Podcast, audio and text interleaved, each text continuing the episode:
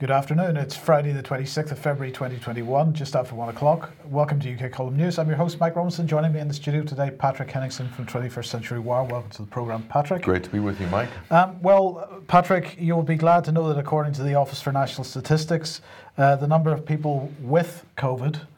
With? Okay. Perhaps, uh, is four hundred twenty-one thousand three hundred. Uh, so that is down. That's uh, down to levels not seen since October last year. But despite of, despite that, uh, the message that's being given to school children is no mask, no school. Uh, this is pretty much the message that's being given. Uh, we've got to wear masks all through classes uh, in the uh, the autumn uh, before the schools were closed. Um, you had to wear a mask in communal areas uh, outside of the classroom, but inside the classroom there was no requirement to wear a mask. It's now a requirement to wear a mask uh, at all times. And that's with children being the least susceptible, uh, according to the authorities, of ever getting, uh, not only ever getting COVID, uh, but ever becoming ill uh, from coronavirus. Isn't uh, that right? Well, that is correct. And, uh, well, I am aware of one teacher that was telling uh, their students that, uh, you know, because that this is the reason for this is because of these new variants, which are much more contagious. Uh, and therefore, we've got to stop the spread of those, and the masks are I've to do heard, that. I've heard that talking point a lot, Mike. Yes. Uh, I wonder where they read that. It could have been on the inside of a uh, a pub toilet, for all anybody knows. Or a beer mat or something. But but look, uh, th- this is the point. Well, this is one point. I'm finding it quite ironic and quite hypocritical of the schools uh, that they should pursue this policy. Uh, because, of course, the schools have been uh, pursuing this Uh, particular narrative for quite some time now. Uh, this is all about oceans and plastic in oceans. Um, and uh, well, apparently we can forget all about plastics in, our, in oceans because now we're teaching our children they've got to wear masks.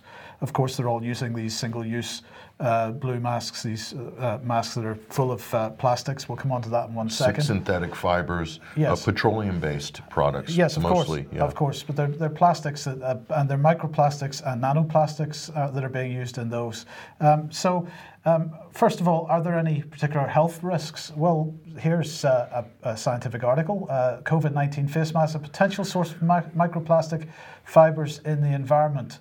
Um, and uh, this is talking about exactly uh, this issue of plastics in the environment. Uh, and if we uh, actually look at many, many other articles, for example, this one, uh, one point five six billion face masks enter the marine environment in twenty twenty. Um, so the schools are telling the kids they've got to wear face masks. At the same time, they're telling the kids that they've got to contribute to the plastics that are in the environment, which they've already told the children uh, is a very bad thing. So what does this do to the minds of children? I'm not, uh, uh, well, I can tell you it's quite confusing, but let me say, there's not anybody watching this program, Mike, and certainly we've talked about this before.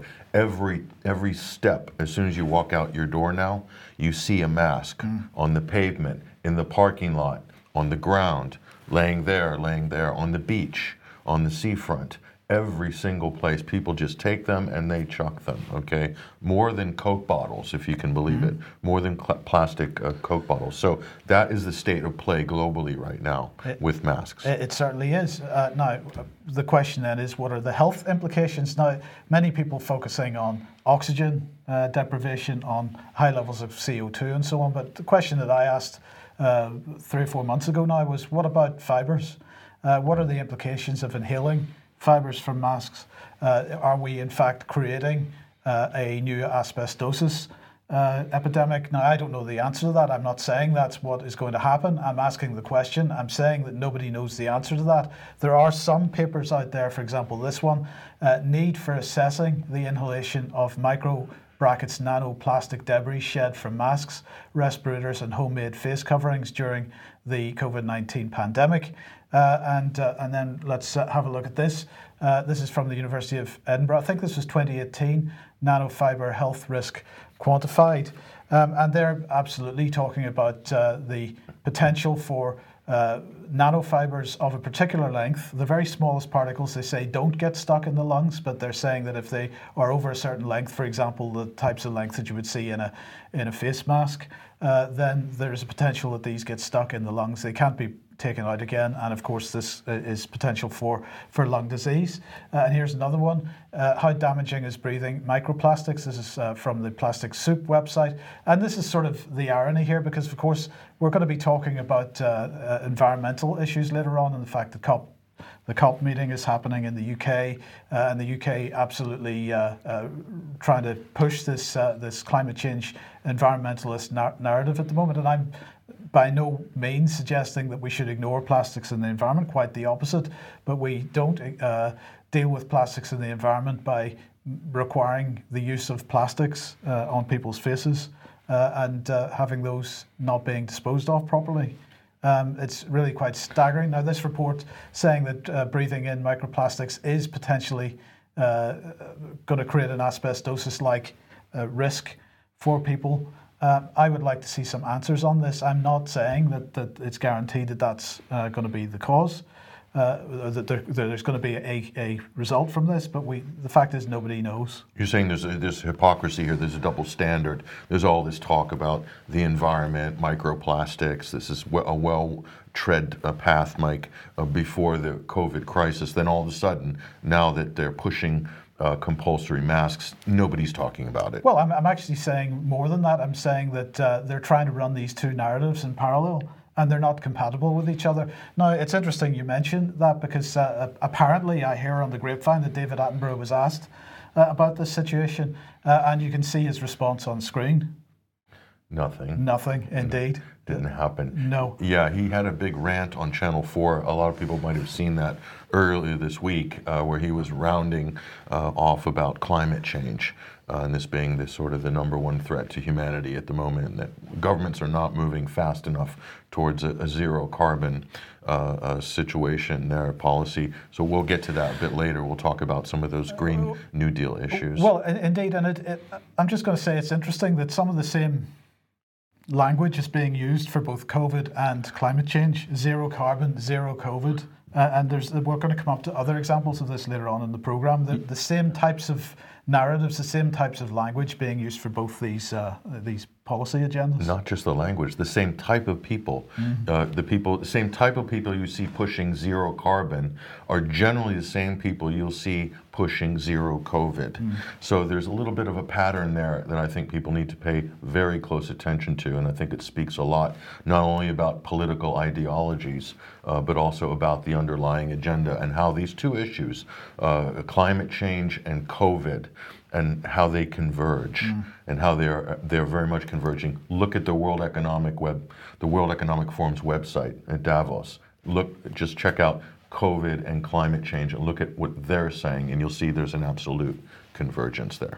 Um, okay, so um, what's going on in the world of vaccine passports? I mean, we talked about this on Wednesday, but uh, I'm interested to, to see what your thoughts are on the subject. Well, uh, as, as a lot of people might have seen recently in the news, this, this topic's coming up. This hashtag is trending on social media, vaccine passports. Uh, and lo and behold, what we discovered uh, earlier this week from a Times article, Mike, well, a lot of people, well, if you worked in government, this is no surprise to you at all. And what we've seen, a little bit of a bait and switch, Mike. Uh, as it turns out, the N H S COVID tracking app to be used for the new vaccine passport. What do you think about that, Mike? Isn't uh, that interesting? I think I think that uh, there are lots of people in the market at the moment trying to promote their own businesses and trying to mo- promote their own uh, agendas to get this to get in on the contracts that are available for this. Uh, but if we look over, for example, track and trace, the U K government was initially very, very keen to use their own technology and be able to gather their own data, and they didn't want to use Apple and Google's technology, for example. They couldn't make it work, so they had to go back and to, to you know cap in hand and ask uh, Apple and Google for for uh, help.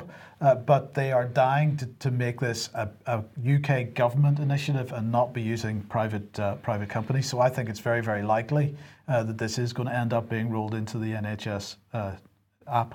Well, look, going back to this this article here, Mike, there, what, what we point out here uh, is there was a number of th- uh, denials. This question has been asked directly mm. to ministers, not just one, not just two, but multiple ministers repeatedly does the government have any plans for a vaccine passport? Mm. And at each and every turn along the way, the answer has always been a flat no. Let's uh, look at some of the cabinet ministers, uh, what they've said recently when when confronted on this very issue, Mike, just weeks before uh, this latest article and this report from the Times has come out, this admission. So first of all, we've got Gove, and, and the first part of this is from December, and then we've got a clip from, from later on, is that yeah, right? From Nadhim Zahawi, the uh, vaccines minister. Yeah, okay, so Gove first. Will there be a sort of COVID passport for those who've had the vaccine? Well, uh, let's not get ahead of ourselves. I mean, that's that's not the plan. What do I need to have? Um, a vaccine passport in order to go to the pub? No. Will I need to? No. Um, I... So that's a pretty definitive no. Twice. Twice. Uh, so then that brings us to the vaccines minister. Yeah, this is Nadhim uh, Zahawi, the vaccines minister, the impressive vaccines minister, oh, very... according to uh, his uh, cohort. But uh, listen, listen to what he had to say to Sky News recently. This is on, I believe, February seventh, right. Not very long ago. Are we looking at the possibility of creating them here? No, we're not. Uh, we have, as of yesterday, uh, given the first dose to eleven point five million people, and what they get is a card from their N H S with their name on it, and of course, uh, the date they've been have, you know, they've been vaccinated with the first dose, and then the date for their second dose. Um, one, we don't know the impact of the vaccines on transmission. Two, it would be discriminatory, and I think the right thing to do is to, you know, make sure that people come forward, be vaccinated because they want to, uh, rather than it being made in some way mandatory uh, through uh, a passport uh, or others. If other countries obviously require uh, some form of, of proof, then you can ask your G P because your G P will hold the record, uh, and of course, uh, that will then be able to be used as your proof that you've had the uh, vaccine. Um, but we are not planning to have a passport in the U K. I just want to repeat that because I've had a lot of it on my social media. Uh, uh, there are you know, small startup technology companies that, that have had some funding from U K R I and Innovate U K who are looking at apps in this area, but we are certainly not looking to introduce it as part of the vaccine deployment programme. Well, that's pretty clear. Um, now, uh, people in the chat box suggesting that politicians tend to lie. Uh, I, I really? wonder. I wonder why anybody would uh, would believe him. Now, uh, is it just me, Patrick, or does he is he very reminiscent of Anton LaVey? Well, there's a resem- physical resemblance, resemblance there. Yes. The point is this, though, when you look at those two uh, denials uh, by these two ministers, is when they say there is no plans to X, okay, or that's not in the plan, as Gove said many times, that means that they are planning to do it. And if they're planning to do it, it means they're intending to do it. Yeah. So uh, at, at what point have we not learned the, the, the, lesson, the lesson after yeah. all of these years that ministers, politicians, they do lie and they do obfuscate and they do this daily. In fact, that is probably one of the only professional requirements in modern politics is that you can and you will and you do lie repeatedly all the time. Mm. That's basically what they do. They never give their hand away until the agenda is already on the tracks and moving forward. And hence, this is why there's so much aggression with regards to censorship. I mean, if you talked about vaccine passports like twelve months ago, when people were talking about it, you're being accused of being a conspiracy theorist. That that is true, and that's that was or accusation was thrown at us for doing exactly that. Spreading fear, and now look, it's policy. So wake up, people. Okay, mm-hmm. this this is happening. This is absolutely happening. Now let's let's look at how to operationalize this particular policy. Uh, this is a story uh, that's also come out this week. Uh, this is up at twenty-first Century Wire. Now. We're, we are, this is our opinion at twenty-first Century Wire, the U K and Greece uh, have colluded to push this new vaccine passport on holiday travelers. Look at the situation here, Mike. You have a demand, okay? You have a supply issue, okay? What is in supply? What is in short supply right now? It's freedom, okay? So freedom is in short supply. And so you have a demand. Mm-hmm. What is the demand? For people to want to travel, for people to want to go on vacation, to go to other countries. So you have governments are controlling, absolutely controlling the uh, supply and the demand in this equation, mm. okay? The supply is freedom and your rights, or what they call privileges, mm. and the demand is the demand to, you know, go on holiday, to travel. Well, there's the demand to go on holiday, to travel from individuals. There's a demand from the airlines and the and the hospitality industry that Correct. People are allowed to travel. Um, and so what they're doing is is building a situation where there is going to be, people are going to be actually saying to the government at this point, who are saying, well, we've got no plans. The government, people are going to be saying to them, well, why have you no plans? We demand you give us vaccine passports. Right. So there's a lot of pressure right now. Yes. Political pressure, social pressure, economic pressure for a, quote, solution. Okay. They've created the problem. Mm-hmm. The reaction is obvious. And the solution, well, they've been working on the solution, uh, despite the denials of Michael Gove and the uh, impressive vaccine minister, mm. Nadhim uh, Zahawi. So let's go back and look at this story here.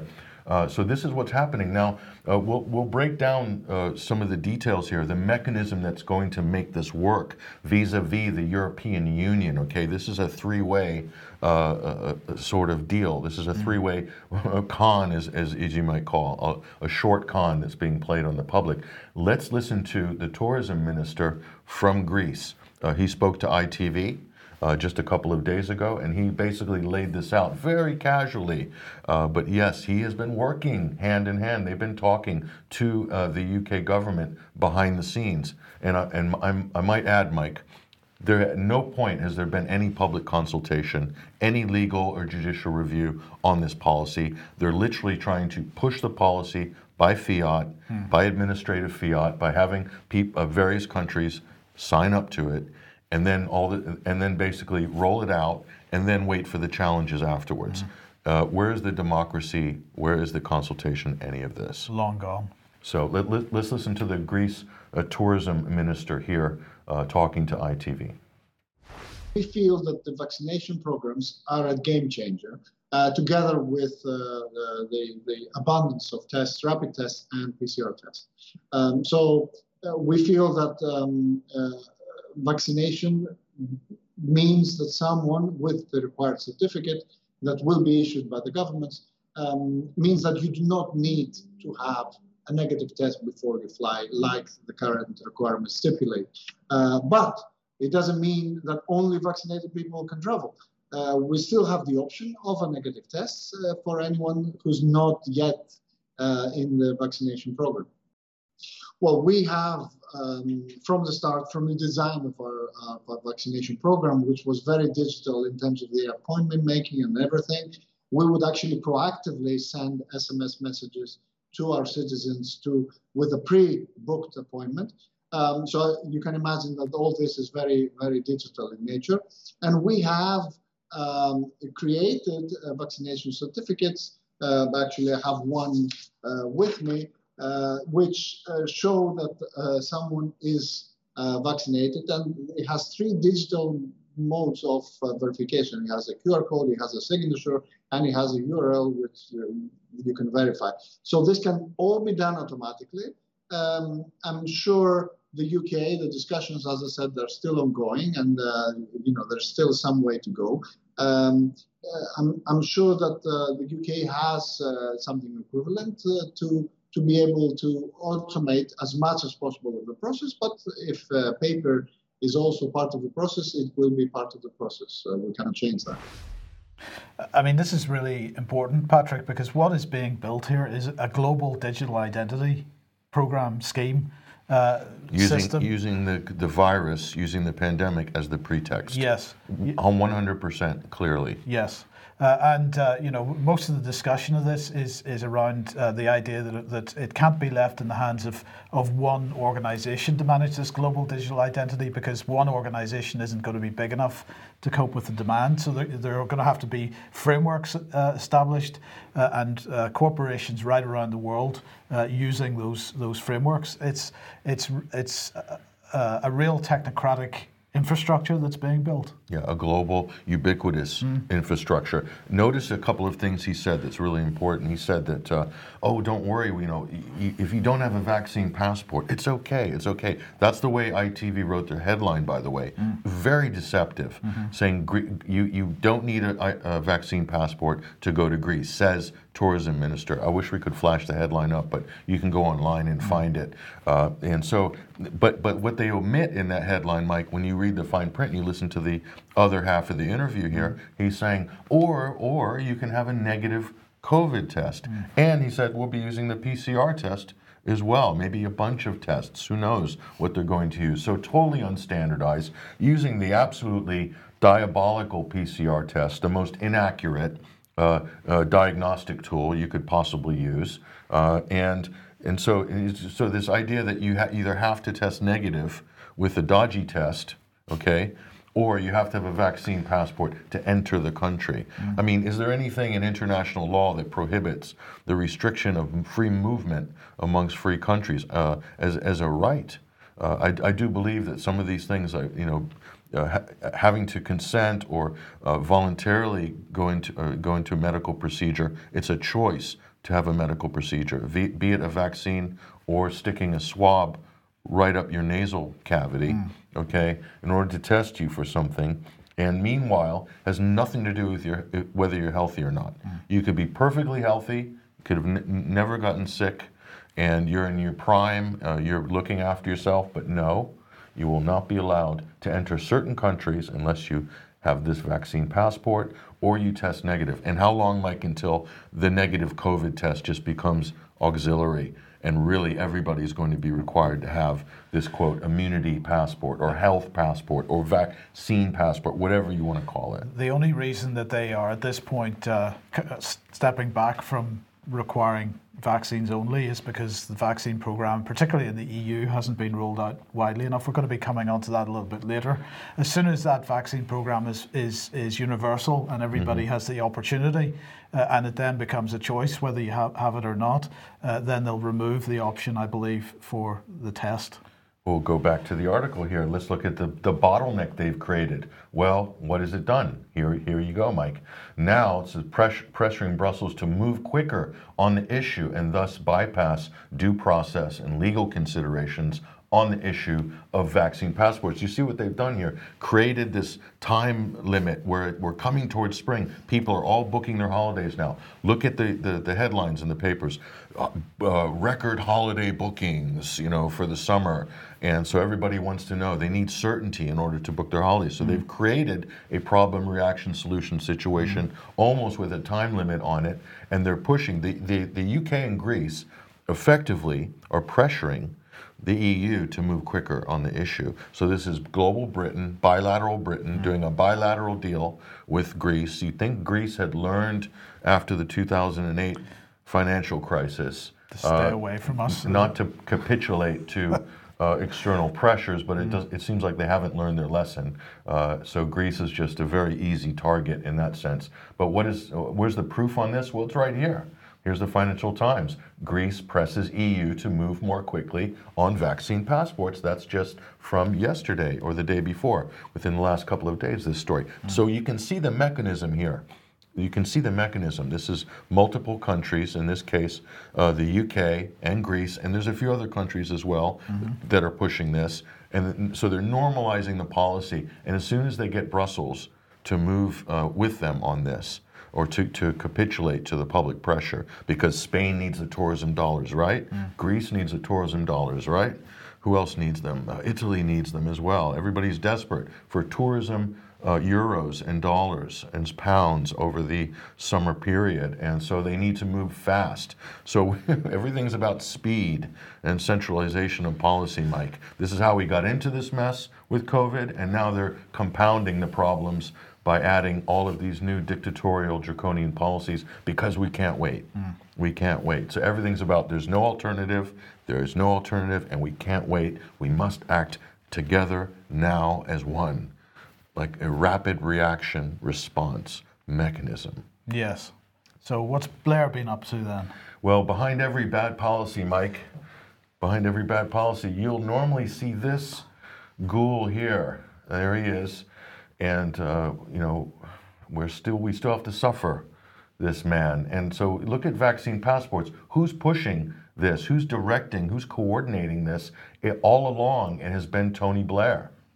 Okay? It is Blair. There we go, from, from January. And I, this is just one of many from the Tony Blair Institute here. Tony Blair calls on Boris Johnson to lead the drive for global vaccine mm. passports. The former Prime Minister has called current border restrictions disjointed and urged the U K to put a global travel pass on the G seven agenda to use its uh, rotating presidency position uh, on the upcoming G seven summit. Use that special position, this great opportunity. So here we go. Britain is in the cat seat, going into the G seven, all this pressure for a vaccine passport. Tony Blair is architecting it mm-hmm. from behind the scenes, making sure that uh, the Labour Party and Keir Starmer are like good little boys there uh, in the front row, ready to do whatever the teacher says on this issue. And so this has already been decided. This policy is so well formulated right now.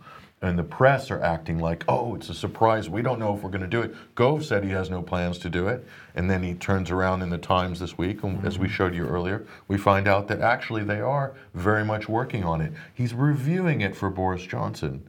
That's very generous of him. He said, I've tasked Michael Gove to review the issue of vaccine passports. We're, we're reviewing it. No, they're absolutely planning on rolling it out. We've showed you just a, a smidgen of the evidence here. Mm. If you really want to go dig into this, you'll see there's a waterfall of, of evidence that this is already in motion. It's been on the books for a long time, and they're using COVID, they're using the vaccines, they're using your summer holiday in order to ram it down your throats, literally. Okay, well, look, let's move on to uh, the uh, yellow card system from the M H R A and the adverse reactions that are coming out of uh, this. Uh, so this is uh, the latest uh, release from the M H R A on the Pfizer BioNTech vaccine. Uh, we're seeing a wide, wide range of uh, adverse reactions as expected, uh, cardiac arrests, Uh, cardiorespiratory arrests, some deaths as a result of that. Uh, they do manage to get their maths correct after the first effort on this. Um, so we now know that there uh, were ninety total deaths, just defined as death without any other uh, explanation, uh, which resulted in ninety fatalities. So at least they got the numbers right this time, uh, in, in the sense that they tally, not necessarily that they're the right actual numbers. So for uh, bio, for the Pfizer BioNTech, uh, the M H R A is claiming that there have been seventy-seven thousand two hundred seven adverse reactions recorded so far uh, from uh, twenty-six thousand eight hundred twenty-three reports. Uh, and one hundred ninety-seven fatalities. Now, that number seems very, very low to most people, uh, bearing in mind that there have been several million uh, vaccines rolled out. But of course, um, vaccines are very special because whereas with COVID, if you die, uh, if you're a COVID statistic, a COVID death statistic, and you have underlying comorbidities, uh, then those are ignored for the purposes of COVID. Uh, so you're a co- you, you you're died because of COVID. Not because of a comorbidity. But with respect to the vaccine, um, you die from the comorbidity and not the vaccine. Right. So it gets a special status. So, so they blame COVID, but don't blame the vaccine right. on the death. Uh, and this is the same. Are these the same vaccines they want you lo- that they want loaded into your vaccine passport, Mike? Yes, yes. The very, yes. the very same ones. This is interesting, isn't so, it? So uh, let's have a look at uh, the AstraZeneca one. And actually, interestingly enough, uh, AstraZeneca seems to have caused uh, quite a bit of COVID. Um, so one hundred nine, one hundred eight uh, res- uh, COVID infections caused by the vaccine, according to the Yellow Card scheme, ten deaths there. Uh, they also have deaths and sudden deaths with no other explanation. Um, and in this case, the one hundred eleven deaths. So actually, the uh, AstraZeneca uh, jab, which was behind on, in the first week of reports, now that we're in the third week, is ahead. So two hundred five total fatalities from one hundred fourteen thousand six hundred twenty-five adverse uh, events. So, but let's try to put a little bit of context on this, because if we look at the latest excess mortality figures from the uh, Office for National Statistics, and we look at what's been going on in care homes. Um, if you look on the right-hand side of that care home drive, let's just uh, zoom in a little bit on this. Look at the right-hand side of that care home, uh, the, the excess mortality from care homes there. And you see that pretty much as soon as the uh, vaccine program, the vaccine rollout in care homes was finished, uh, the excess mortality seems to have fallen again. It's all very coincidental. We can't say that the the cause of the excess mortality was the vaccines, because we don't know, uh, but it's certainly very coincidental that the uh, excess mortality in care homes uh, rose sharply as soon as the vaccine rollout began, and seems to have fallen sharply again as soon as the fa- as soon as the uh, vaccine rollout was complete. And we know that it was complete because carehome dot co dot U K uh, has told us that it was. This was uh, on the twenty-seventh of January, saying ninety-five percent of care homes in England have had all residents vaccinated vaccinated already. So uh, so that's that's quite interesting. Well, I thought. There, there's more, multiple variables going on here, so this would require a little more uh, investigation. But um, certainly this is uh, a good uh, entry point uh, into sort of really looking at those statistics yeah. and, and looking at the outcome of the uh, mass vaccination program on the elderly. Well, that's true, Patrick, but but actually, because we're not really doing any proper investigation of what actually caused the deaths of uh, people in care homes, we're not doing any kind of post-mortem. Same as with people that are dying in, in hospitals, we're not doing any sort of post-mortem. We're simply relying on the P C R test to tell us whether that person was COVID positive or not. So we can, we're actually never going to get to the, the truth about how these people died. We can only ask questions and, and say that really there should be an inquiry here. Um, but that inquiry hasn't happened. There's no data being gathered. And so it's going to be very, very difficult at the end of the day to say exactly what happened. And this is a big problem in the United States. With we have the, the VAERS reporting system yes. for adverse reactions for vaccines. The problem with the VAERS system as well is that not all medical professionals are compelled to report everything mm-hmm. into that system. So, uh, and this has been uh, uh, detailed in great uh, job by uh, Children's Health Defense, mm-hmm. Robert F. Kennedy's website, basically sh- saying how the policy of reporting has changed drastically over the years. In fact, it's very underreported. So adverse reactions and deaths, like you said, there needs to be a proper investigation, proper postmortem. That's not happening. So the numbers that we're seeing reported could possibly only be a fraction of the real numbers, and that should really Uh, uh, be of great concern to people, I think. It should be. It should be a great concern to the media, to public health officials, but nobody wants to know. Anything to do with vaccines, nobody wants to know. It's like, move along, nothing to see here. Uh, this is totally correct. Now, uh, of course, if we go back to this uh, excess mortality graph from uh, from the Office for National Statistics, and of course, this, this is uh, based on, on where the death happened.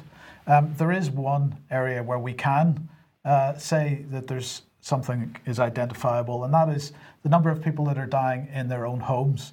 Uh, and it's quite interesting to me, Patrick, that whereas uh, in care homes, in hospitals, in other settings, uh, we saw a reduction in the, the excess mortality to the point where there was it was mortality, the overall mortality was falling below the five-year average during the summer months in twenty twenty. It has never fallen below the five-year average in, in private homes. Uh, and this is the effect of lockdown.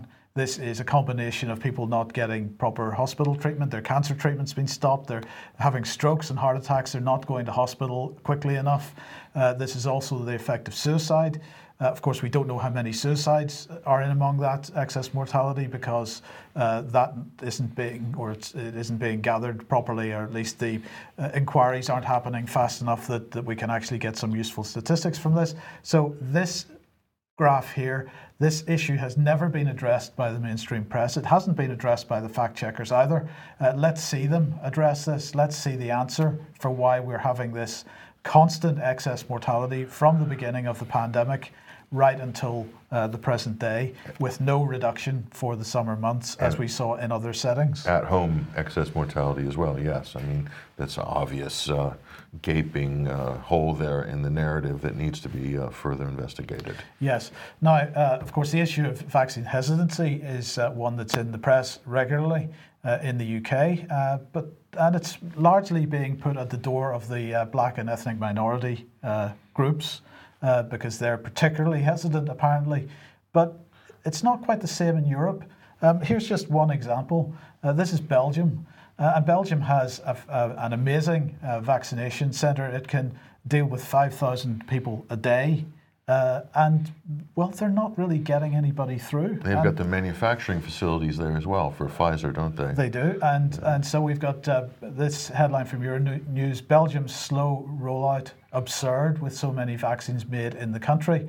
Um, it is an incredible situation that that uh, this is a, I mean, this is a real photograph. Uh, they've got all the chairs set out for people to be socially distanced and nobody in them. At Brussels Airport, Mike, Brussels International Airport. The, the B B C, yes, the B B C was talking about this yesterday on the lunchtime uh, news programme.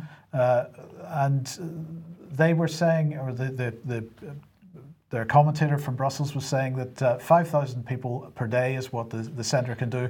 They're lucky if they get two or three hundred people through. So there's no particular explanation for why that is.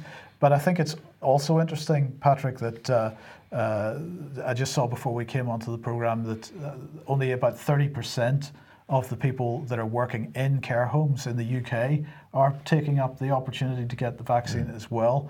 Uh, so this issue... This sales pitch that's going on over vaccines doesn't seem to be getting traction. It's because a lot of it's not a sales pitch. It's they're literally pushing it very aggressively. I mean, like really. I mean, you talk about corporate drug pushers. Yes. Um, this is what big pharma is doing. And I might add, I was speaking to someone in France uh, this week, and they said there w- a lot of people weren't talking about wanting to get this vaccine, but as soon as the press started repeating these stories about shortages for weeks, all of a sudden uh, you heard more people saying, "Oh, I want to get one." Demand. Yeah, so they created artificial scarcity through the media, through reporting, and and again, the, the government is totally uh, in control of mm. that process, as we said earlier. They control supply and demand of everything, uh, along with these corporations who they're working very, very tightly and closely with. Yes. And so they can alter public opinion just by creating these situations. Uh, now, uh, earlier in the week and last week, we were talking about this issue of no jab, no job. Um, would people be required, to, mandated to get a vaccine if they wanted to keep their jobs? Uh, we made the point that uh, certainly uh, that Chris Whitty was uh, aiming or suggesting that that would be the case for healthcare workers. Uh, but in fact, to receive healthcare now, it's becoming a requirement, it seems, because more and more anecdotal evidence. Here's just one tweet uh, from Andy Richards saying, "My wife needs to have an operation on her spine, and she's been told she has to have a vaccine and two negative tests. She has underlying conditions, but was originally told she shouldn't have the vaccine, uh, as once she had a bad reaction to the swine flu jab." Mm. Uh, and this certainly was the case, that, that uh, there was a, a statement early Uh, as the uh, vaccines were being rolled out initially, that if people had uh, had bad reactions to previous vaccines, then they should be very, very careful about uh, having these ones. Um, and uh, so this is now a requirement to receive medical treatment. Uh, I think that is potentially uh, a much bigger ethical question than, than jobs, actually. Well, so, so you have a potential of, of this, and we'll just lay this out, Mike, the last thing I'll say here on this issue of vaccines and vaccine passports. So restricting your access to venues, pubs, restaurants, whatnot, could be public transport hubs. Who knows how far we're to go? Education. Will you get access to university? Will you be able to go on campus? Will children be able to go to school? Of course, we talked about international travel, but let's take that a step further. Supermarkets to buy food. Mm. Will you be allowed entry into Sainsbury's, for instance? They're particularly militant on their mask policies, okay? But but let's take it further. Will you be allowed access to healthcare? Well, the answer is, we've just seen the answer, that that is increasingly the case. More and more reports of that. We will not be allowed access to healthcare. Look at the paradox of that issue right there, and then ask yourself a question. What exactly are we doing here? Yes. What exactly are we doing? Okay, if you like what the U K Column does and you would like to support us, then please join us. Uh, you can do so at ukcolumn.org forward slash community, uh, and that would be very much appreciated. Uh, and uh, also, please share our material on the various platforms uh, if you can. And some alternative video platforms there, Mike. Um, they're very interesting. You've got BitChute. Uh, but you've also got uh, Odyssey yes, as well. Yes. Uh, so they're really interesting. There's some great material on some of these other video sharing platforms. So we do encourage people to go explore, uh, not just the U K Column, but there's other great content on there as well. For sure. So it's really exciting to see uh, some of these other video sharing platforms coming into their own. Yes. Okay. Uh, B B C, Patrick, uh, let's have a look at uh, at this. COVID, why can't we unlock more quickly? Yes, uh, we don't often go to the B B C, Mike, uh, for for wisdom and news and things like this, and I accidentally pulled this article up, and uh, normally I have a reaction, a sort of something an akin, adverse reaction, something akin to nausea, yeah, when I see their, their their work. And but I just went a little further. I was so intrigued, Mike, by the headline that I, I went down and further. So this just give you a little extrapolate, uh, a little masterclass here on B B C propaganda, because it's just reaching levels that nobody's ever seen before. So here's the headline here: COVID, why can't we unlock more quickly? This is the question on everybody's mind, isn't it? And this is by Nick Triggle, the health uh, correspondent there. Nick Triggle, and as you can see, there's hipsters there with an attractive blonde there over a pint of beer. So uh, there was one. Not a very realistic picture, it has to be said. Well, yeah, it could it could be in, in Portobello or something like that, I'm sure, or down in uh, in, in in Bermondsey in London. But uh, how soon can we get back to normal? How how can we how soon can we have these scenes where you can just sit together with people and, and have a pint? That's the question. Let's look at what the B B C has to say, uh, the wisdom uh, behind the B B C on this. And this is what we find straight off the bat in this article by Mister Triggle. And uh, there can be no more steps backwards. Oh, we heard Boris Johnson saying this as well, mm-hmm. didn't we? That uh, all these steps must be irreversible, right? Well, here we go. A key mantra uh, in the lead up to the announcement is that each step forward must be irreversible. There must be no steps back. This is the B B C talking, Mike, okay? What exactly would you call this? Because it's not news. It's not analysis. What exactly is this? Propaganda. That's right. This is propaganda. Uh-huh. We just thought we'd put that right up front, but that's not all. They keep going. Let's look at what else is here. This is a beauty. Uh, but despite, listen to this, talk about doublespeak. Despite falling infection rates, the number of new daily cases still remains relatively high. So in one sentence, you have falling infection rates, but raising cases. Isn't this amazing, Mike? Is this not designed to just absolutely bamboozle the reader and leave them in a paralytic state of shock, okay, compared to the summer and early autumn? Uh, and this, so it is still a very delicate position. So they're saying that you should expect the same level of cases in the in the winter as you do the summer. This is what the B B C, so they're ignoring seasonality as a variable. That's something Neil Ferguson did in his great lockdown computer modeling, which we'll show uh, in a little bit. But uh, in, this is the graph they threw out here. Look at this, Mike. So they're saying that, you know, all seasons are equal with regards to seasonal respiratory virus. So this is the sort of tripe that the B B C is putting out even today.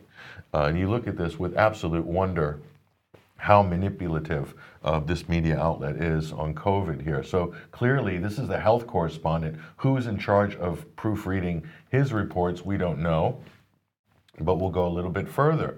What else does uh, Mister Triggle have to say? Well, th- he's thrown up this graph, Mike.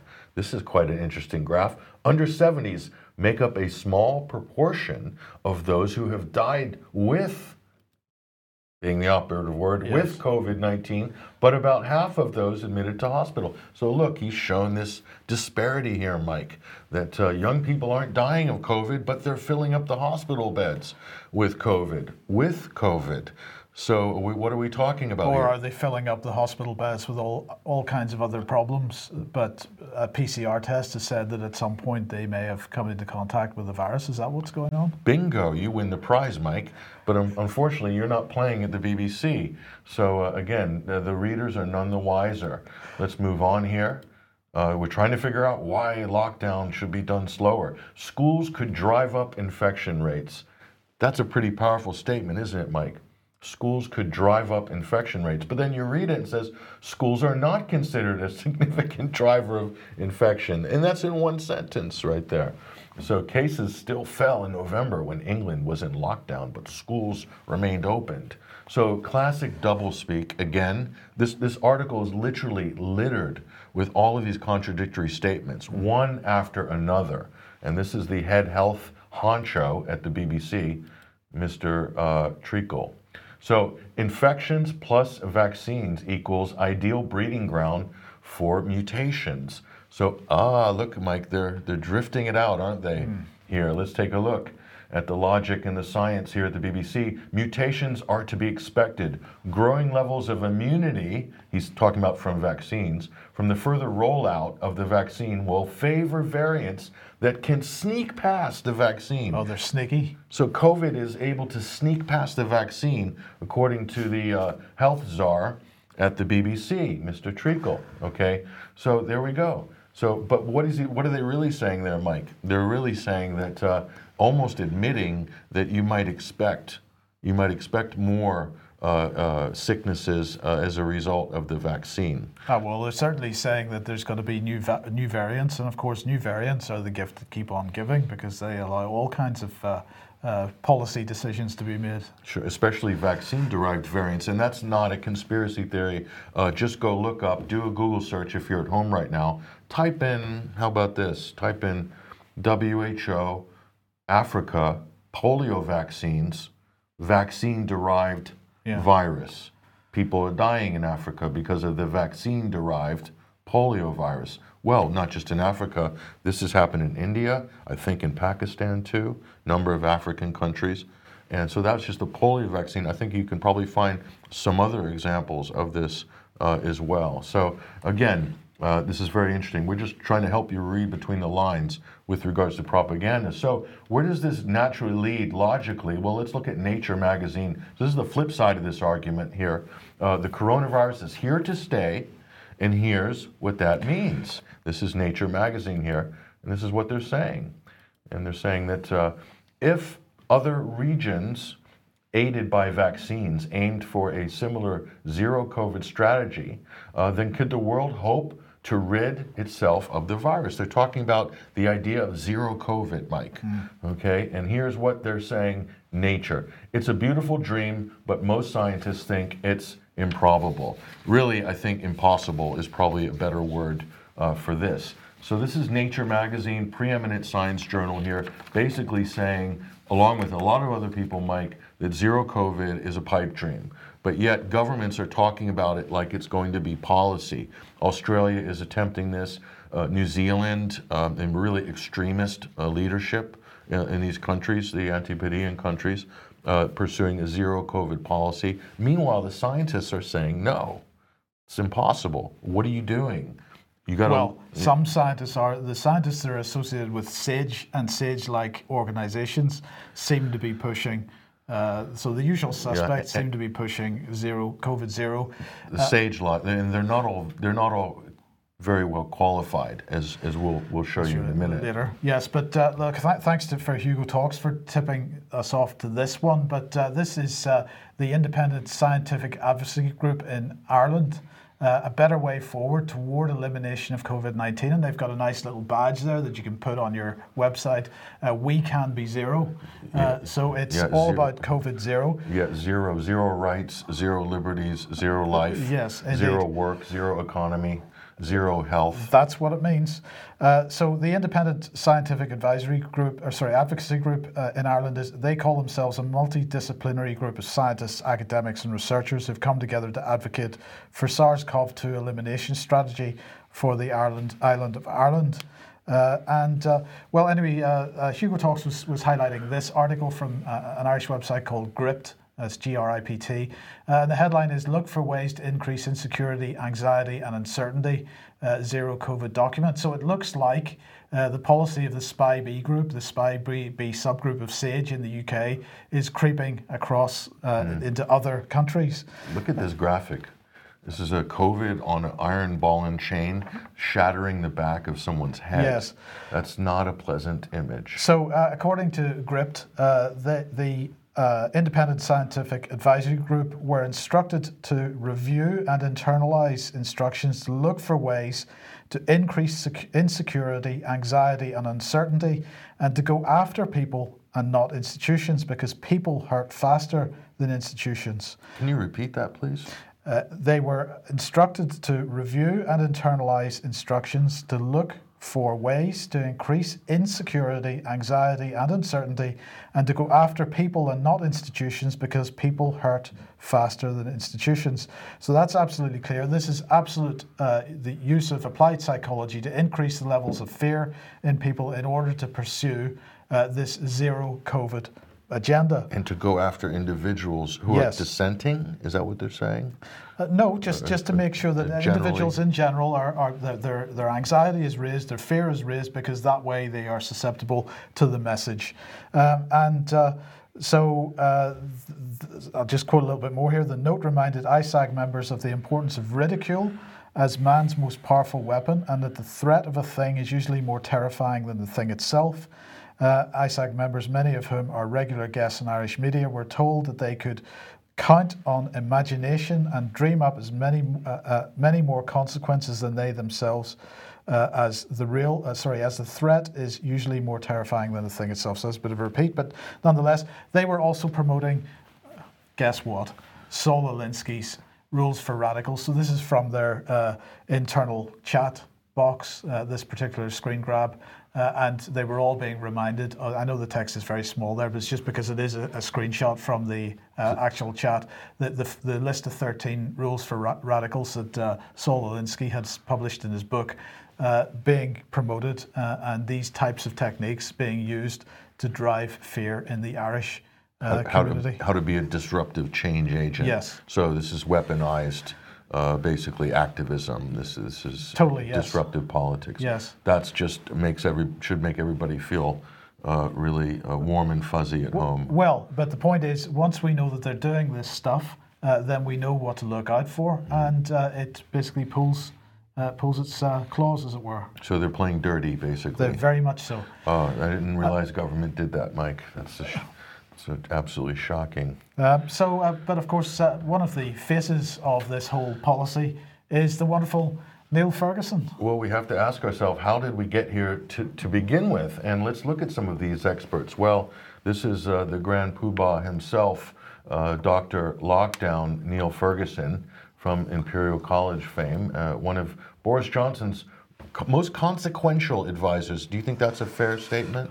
Could be. One of the most consequential science advisors in modern history, okay? This is the guy right here. But this is what we found out recently. Imperial folly. Neil Ferguson has no qualification in biological sciences. Now, that might come as a shock to some people, maybe not from others, uh, looking at his work. Uh, but uh, this was this was really serialized by uh, uh, a piece that was originally in Lockdown Skeptics, okay, by I believe Derek Winton, and this is what they found. In an interview uh, on the B B C's Life Science, Ferguson conceded to not having an A level in biology. Now that might be a little bit shocking, wouldn't it? Well, it gets a little bit more interesting. As far as publicly available information is accurate, he appears to have no formal training in computer modeling. This is the thing that he's most famous for. Medicine, of course not, and epidemiology either. He's listed, Mike, on Imperial College's website as leading epidemiologists uh, in, in the U K, okay? One of the country's leading epidemiologists. Constantly, he's being referred to as the top epidemiologist, but yet he has no formal education or training in epidemiology whatsoever. I don't even think in biostatistics either, mm. so n- not great.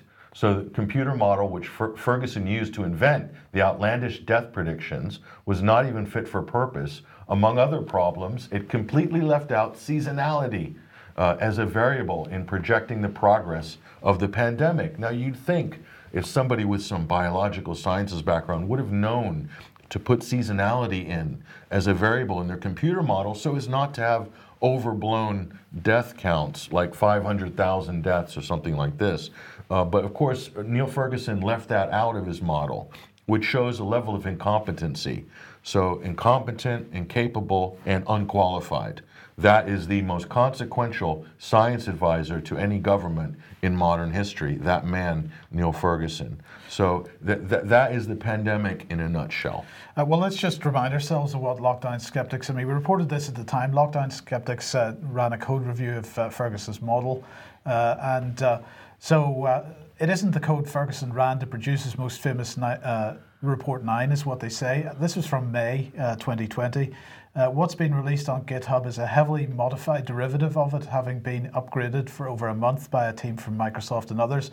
So just to remind ourselves, Microsoft and others had to take his code. They had to spend a month working on it to get it into a state that was fit for public release. Sanitize it. That's absolutely sanitize it.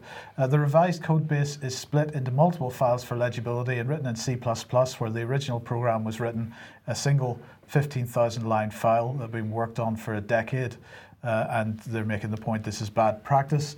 Uh, it goes on to say that uh, uh, due to bugs, the code can produce very different results given identical inputs. Uh, they routinely act as if this is unimportant. Uh, and then I think the last paragraph is particularly uh, of note here. On a personal level, the author says, I'd go further and suggest that all academic epidemiology be defunded. Uh, this sort of work is best done by the insurance sector. Insurers employ modelers and data scientists, but also employ managers whose job is to decide whether a model is accurate enough for real-world usage, and professional software engineers to ensure model software is properly tested, understandable, and so on. Academic efforts don't have these people, and the results speak for themselves. I think that's absolutely uh, valid criticism. So this is an interesting point, isn't it, Mike, that uh, you know, in, in the insurance sector, they can't afford to get it wrong, can they, in terms of actuaries? I mean, if they do, they're literally out of business. Yes. So there is, there's a more rigorous and robust process in auditing things like modeling and predictive modeling uh, in the private sector, in the insurance sector specifically, uh, one of the things that they excel at. And in, in the world of academia, you're saying, well, it seems, Mike, that there's none. No, there's none. There's none. So there's no incentive or no uh, pressure to make it more robust, Uh, to sort of plug all of the uh, bugs and problems with it. They're literally just making it up as they go along. It looks impressive. Certainly the results were enough to really, really impress uh, Boris Johnson and his ministers, so much so that they decided to go full Wuhan uh, on the country, and the rest is history. Yes. But look, we've traced it back. We've shown you who this, quote, expert is.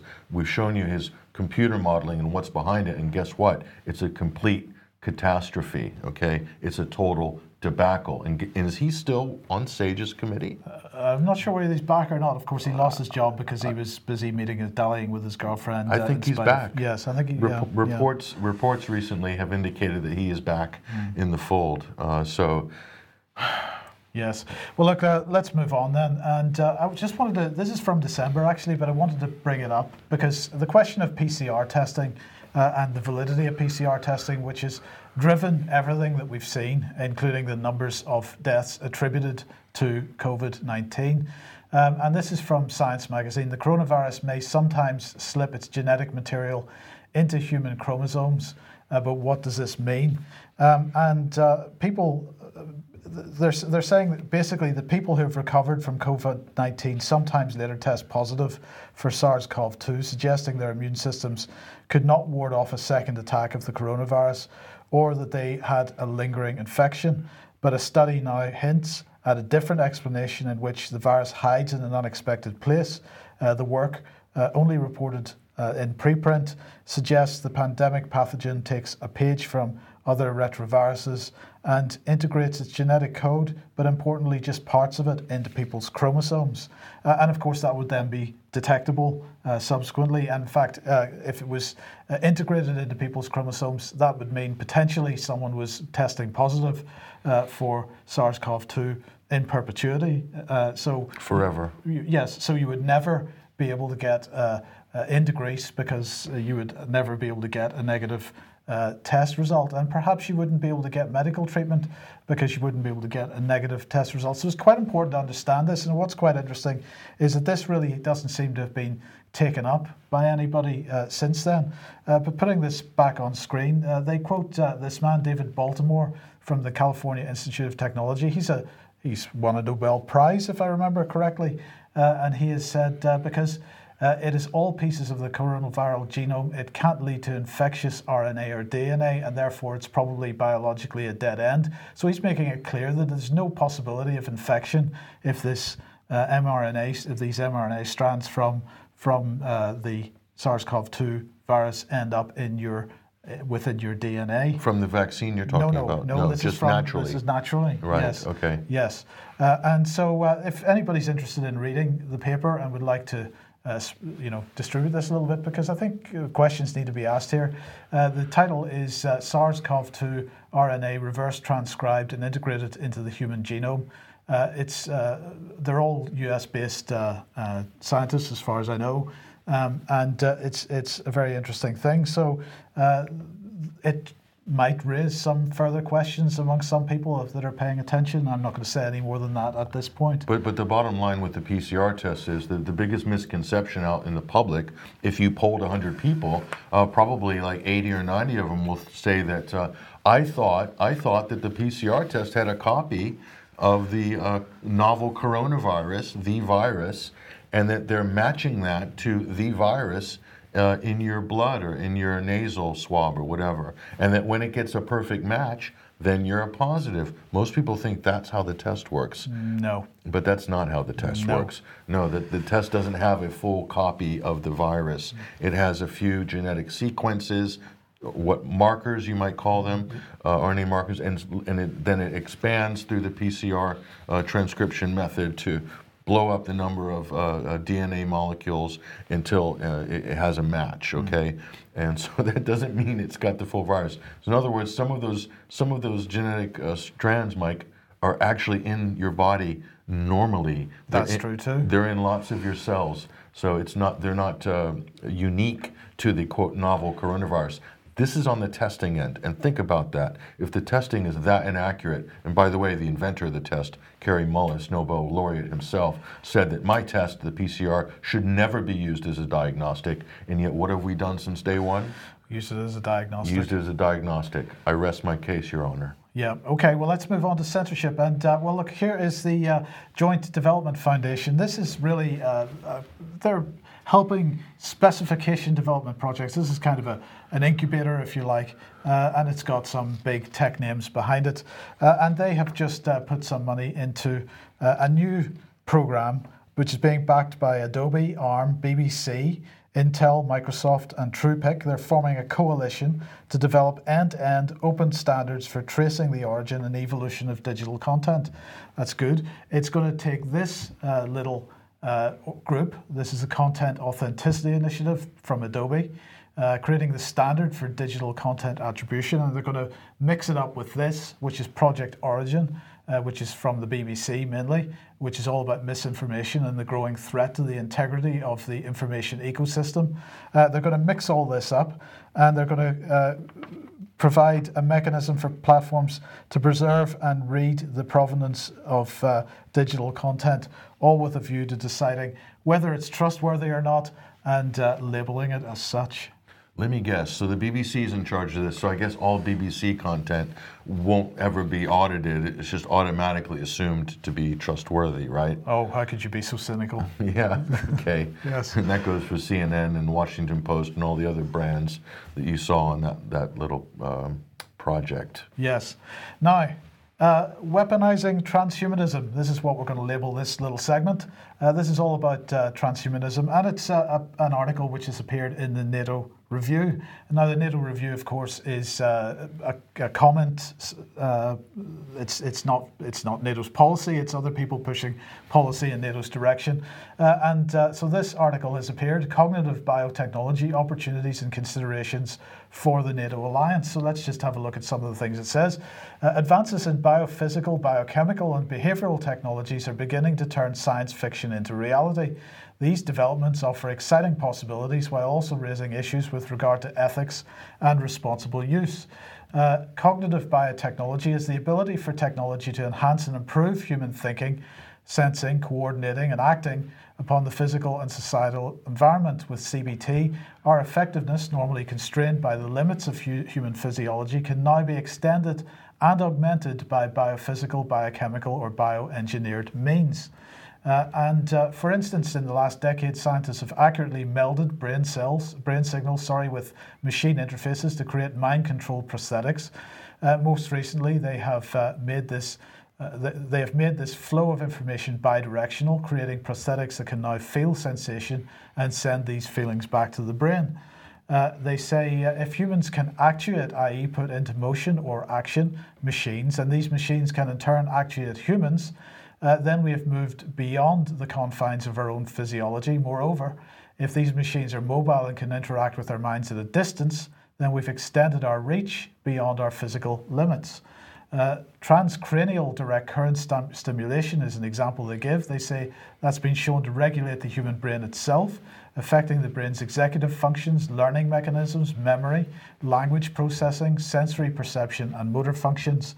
Uh, they say the technology also provides for the possibility of raising soldiers' cognitive and physical capabilities to analyse scenarios more easily and quickly, to retain and retrieve memories with greater acuity, to modulate perceptions of pain, to improve psychological self-protection, and to embed muscle memory and motor skills more quickly. Sounds like super soldier. Super soldier is exactly what it is, uh, which is, and, and as you'll see now. So what they're saying is another controversial aspect of this is the potential to look inside the mind of the user, to display and play back past memories on an external monitor, or even insert synthetic memories and images into the mind.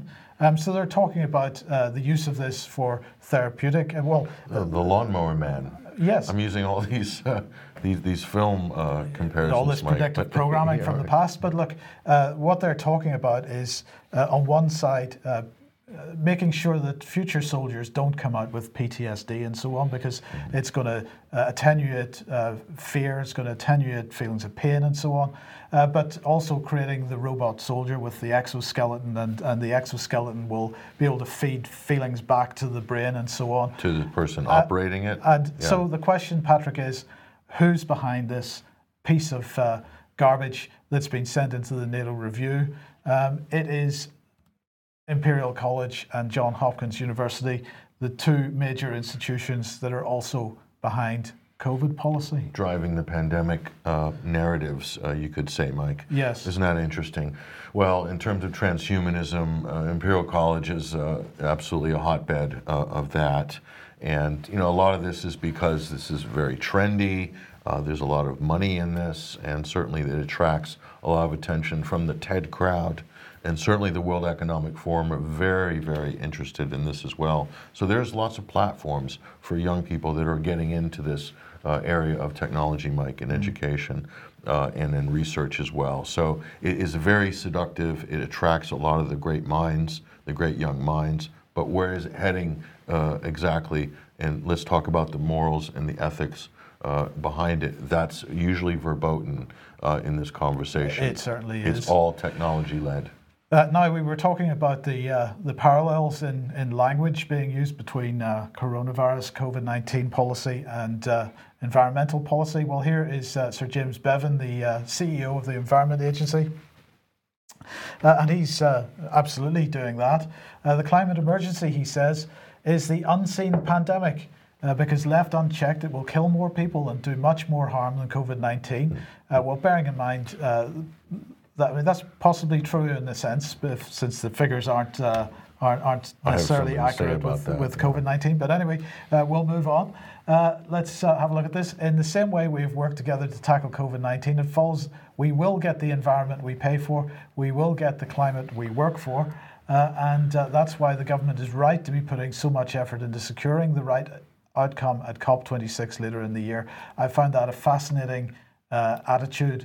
The government is going into COP twenty-six with a right outcome in mind that they need to secure, uh, and they are going to be uh, encouraging, shall we say, all the com- com- countries that join them uh, for that conference in Glasgow in November uh, to uh, Uh, in the same way that we did with the G seven, with the rapid response mechanism. And if you don't remember this, this is Theresa May in twenty seventeen or twenty eighteen uh, at the G seven conference, got all the other G seven countries to agree uh, to pursuing common narratives for government policy across all the country, all those countries. So, for example, well, she was using Skripal as the example at the time, but I think we've seen that with respect to, to COVID nineteen more recently.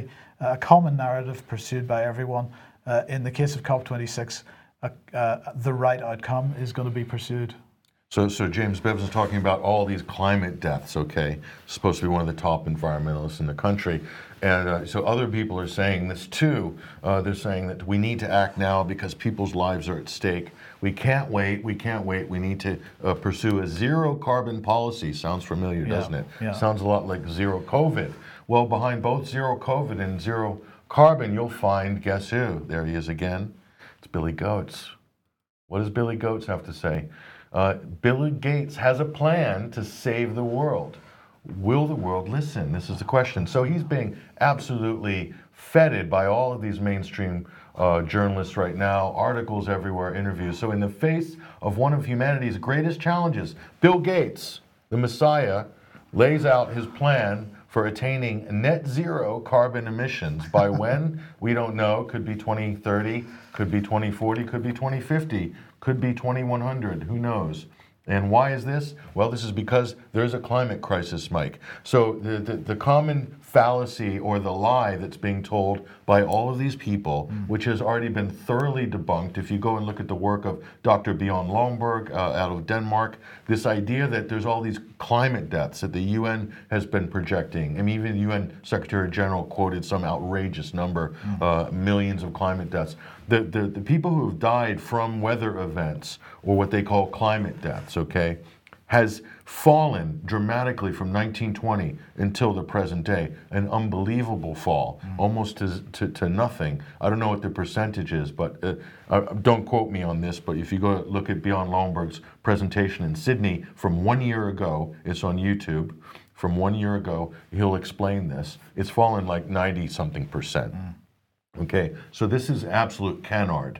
Okay, people don't sit there. Uh, if the sea levels are rising over one hundred or two hundred years, people don't just stand there and watch themselves drowned for twenty years. They usually build dikes and things like that. Go ask the people in Holland what they did when the sea levels rose. Well, they kind of adapted, didn't they? Because human beings have this great trait of adaptivity. But you wouldn't know it if you're listening to the climate experts and to Billy Goats. Uh, so where does that leave us here? How are you going to How are you going to make this work? How are you going to make this zero carbon work? Well, we got a clue here, Mike. Deutsche Bank, this is a little bit early. This report came out a few weeks ago, but it's nonetheless relevant. Deutsche Bank admits the E U will need eco-dictatorship to implement its Green New Deal. Uh, a senior economist at Deutsche Bank warns that for the E U's own Green New Deal to succeed, a certain degree of eco-dictatorship will be necessary, okay? So they're already talking about this. You see the common thread here, don't you? Well, they've they've they've primed this with COVID dictatorship, and uh, if we think that COVID dictatorship is going to go away, uh, no, it's going to morph into eco-dictatorship. Zero COVID dictatorship, zero carbon, carbon dictatorship. Where's democracy in this? I don't think they're planning to have much democracy in the future. And they're using these two phantoms, these two crises on their, that are happening now, we can't wait, must act now, as the pretext uh, for all of these draconian policies mm-hmm. that are going to be dictatorial. They already are dictatorial. Take a look around, mm-hmm. no surprise there. But um, so it's something that we'll be covering more in the future. Now, uh, something interesting happened uh, yesterday, Mike. Oh, what was that? Has Joe Biden woken up? Joe Biden got his war on. Uh, his advisors woke him up to to, to inform him that, that the U S has bombed Syria, Mike. Uh, so again, uh, this, these are woke bombs. Uh, this is the new defense secretary here. They're putting him front and center, of course, because Joe is still with a cup of Ovaltine and his slippers on, uh, putting logs on the fire or something like that uh, in the White House. So here's the new uh, defense minister. The U S bombing facilities in Syria by Iran-backed militia. So they're, they're doing this, Mike, apparently to put pressure on uh, the Iranians to get back into the nuclear deal. But wait a minute. It's the U S who left the Iran nuclear deal. The Iranians never left it. Uh, everyone else left it but them. So this is a strange sort of st- strategy that's going on here. Uh, so a- again, this is to isolate Iran. Uh, and what does this mean? This means that Syria could be back on the target list. Mm-hmm. Uh, certainly, we said before the election many times that Joe Biden, the Biden administration, will be an absolute uh, warmongering uh, uh, vehicle for uh, for all of the interests that want to reform and uh, reshape politics. uh, in the Middle East, and certainly uh, they're going to be doing the bidding of, uh, of of Israel and other countries in the region, like Saudi Arabia, like the Gulf states, that wanted to re-destabilize, re-destabilize mm. uh, a country like Syria and Iraq as well. So that's back on the table. So there you go. This is uh, Joe Biden's getting his war on. Okay, well, okay, we'll have to leave it there for today because we're well over time. Um, thank you very much for joining us today, Patrick. Thank you for joining us. Uh, we'll be back at the same time as usual, one p.m. on Monday. Hope you have a great weekend, and uh, we'll see you then. Bye-bye.